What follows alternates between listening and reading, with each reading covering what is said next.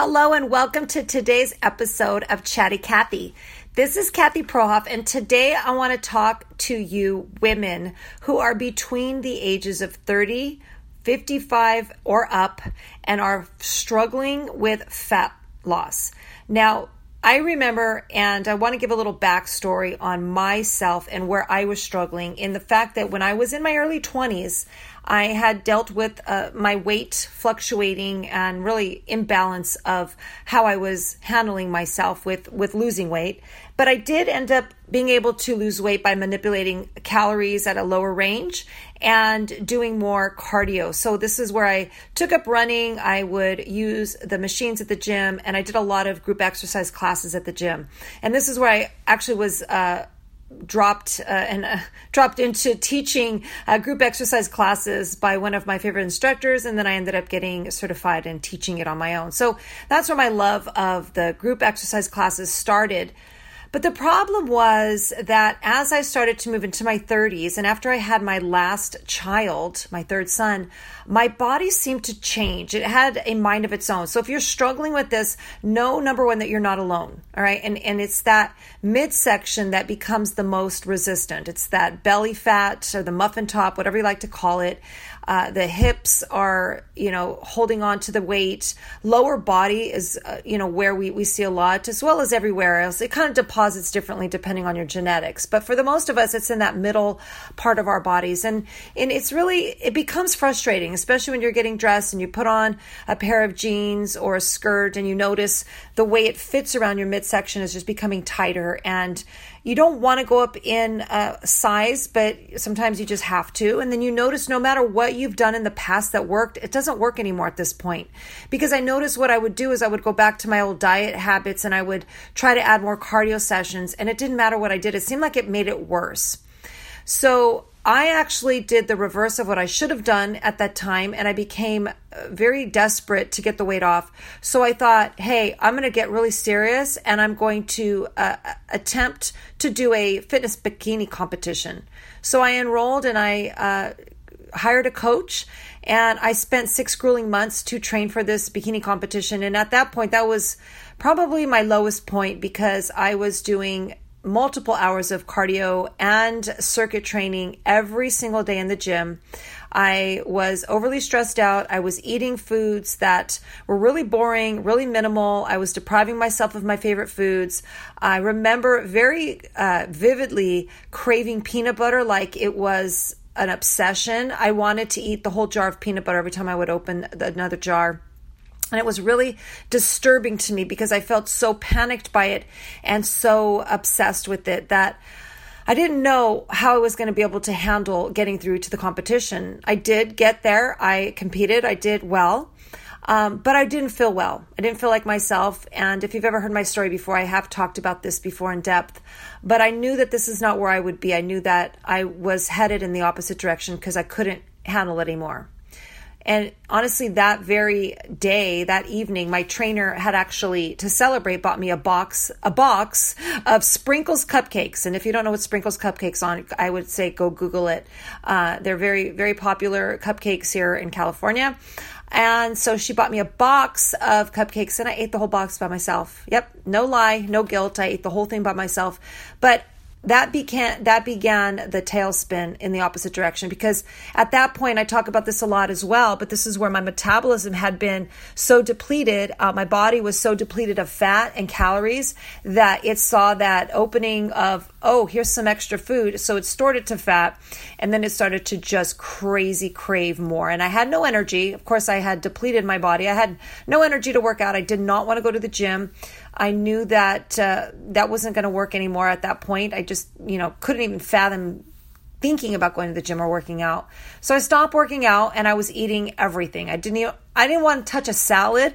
I didn't want to look at chicken breast. The foods that I was supposed to be eating for six months were now on my off list.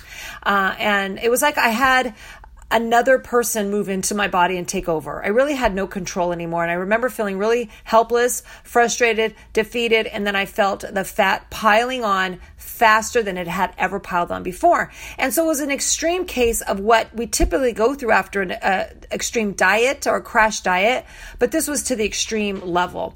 So when I was so defeated, and again, I, I gained about 30 pounds in two months. I thought, no, this is it. I might as well just give up. I can't, I will no longer be able to succeed in the practices that I was able to do before. So maybe I'll just throw in the towel and I'll quit. And I started to just consider looking into another option. I thought, well, what what if there's another way? What if this is not the way anymore? Instead of giving up, maybe I'll try one more thing. So I started to research women who were uh, older and having great success, and not just being skinny, but actually being strong. And I started to research and very slowly started to put into the habits of adding more foods, but nutrient dense foods, you know, the foods that my body would actually use up and burn more efficiently. And I slowly started my own reverse dieting and I, uh, added strength training and I pulled back on my cardio and it was phenomenal. The changes that happened within my body, how I felt about myself completely changed.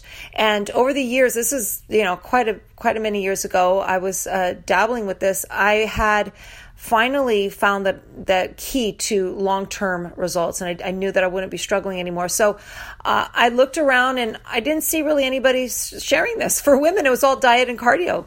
So I put together my own program, and I am now working with women on doing the same thing that I I did that are struggling with a plateau or just feeling stuck and just can't get get out of it. So I wanted to share some tips with you today. You know a little bit more about my story and why this is such a passion of mine, why I care so much about this topic and metabolism and uh, really being able to empower women instead of breaking us down. Uh, so the first few steps, and if this is something you struggle with, I'm gonna I'm going to uh, really recommend that you start this today. Um, number one is just take notes. Start to take a, uh, notes down or, or a journal. Uh, I like to sit down every day for at least 15 to 30 minutes, and I just like to jot down in a journal how I'm feeling, how my stress levels are, uh, what what things are going on in my life, what I'm worrying about, what I'm excited about, what I'm grateful for. Really, just kind of pouring out everything in my brain onto paper because it just helps us reflect and gain clarity on what's really going on instead of having all these things in our brain kind of uh, muddled up together and giving us more stress. So it releases the stress in my body, and I'm able to deal with the day, and I'm able to write out my priorities for that day day or the week, and it just makes everything so much more in balance. I'm gonna I'm gonna recommend that you start there, and then also start by simplifying your nutrition. Stop cutting everything out. Stop dieting, and actually start moving in to the point of eating enough food for your body. Stop eating 1200 calories or less. It's such a terrible place for us to be as women. I realize that most of us, whether or not we do any kind of strength training, should not be eating any less than 16, 1700 calories a day. It's upwards of that is, I mean, I'm, I'm in the 2000s and I'm very happy and um, I never, never feel deprived uh, and my body feels leaner than it's ever done before. So there's, there's something to it, but you need to add in quality foods. It's not just about empty calories, you know, eating quality foods most of the time and listening to your body when you do want something fun, when you do want a treat, not depriving yourself. But it's a slow process, but I'm going to guarantee that it is not going to feel like anything you've ever done before. If you've never done this, if you've only done diets and just uh, either dieting or just the complete opposite and not doing anything, this is having control, but in a way that makes you feel strong and makes you feel happy and makes you feel like you're actually getting results that are going to last. Uh, and then last but not least, start to look into beginning a strength training program. You know, if you're a beginner, maybe hiring a trainer and having them build you out a 12 week programs to be able to just kind of understand how to work with weights. If you uh, work out at home, look into an online program, something that you can get some uh, help with assessments, maybe even going to a gym or hiring a trainer to help you with some basic movements. But from there, uh, you need to work progressively overloading the body. You can't just go lift weights and just kind of go uh, on a whim. You you want to actually understand how your body uh, adapts, and you need to be able to uh, increase reps, increase increase weight, and uh, be able to actually eat to fuel the body to gain the lean muscle. Which over time, as you have more lean muscle in your body, you'll lose the fat a lot faster, and you'll actually change your metabolism. You'll rev your body, you'll boost your body up, and that that plateau will be busted. I guarantee you. It's just the past years of diets that uh, bring us down in our metabolism, make us feel a little helpless. And as our age and hormones uh, uh start to alter in our 30s and 40s and 50s and up, then things really shift. And, and until we take action and we, we change uh, what we've been doing, we're going to stay stuck. So if you're stuck right here, I, I hope that this gives you some hope that you, uh, number one, you're not alone. Number two, there is hope. And number three, it is not by doing what you've been doing in the past. It's about changing everything. And uh, just start one step at a time. Number one, just uh, get that journal out, start tracking your nutrition, and uh, start looking into strength based workouts. All right. Uh, thanks so much again for being here today. I hope this gave you some value, and I look forward to talking with you again soon.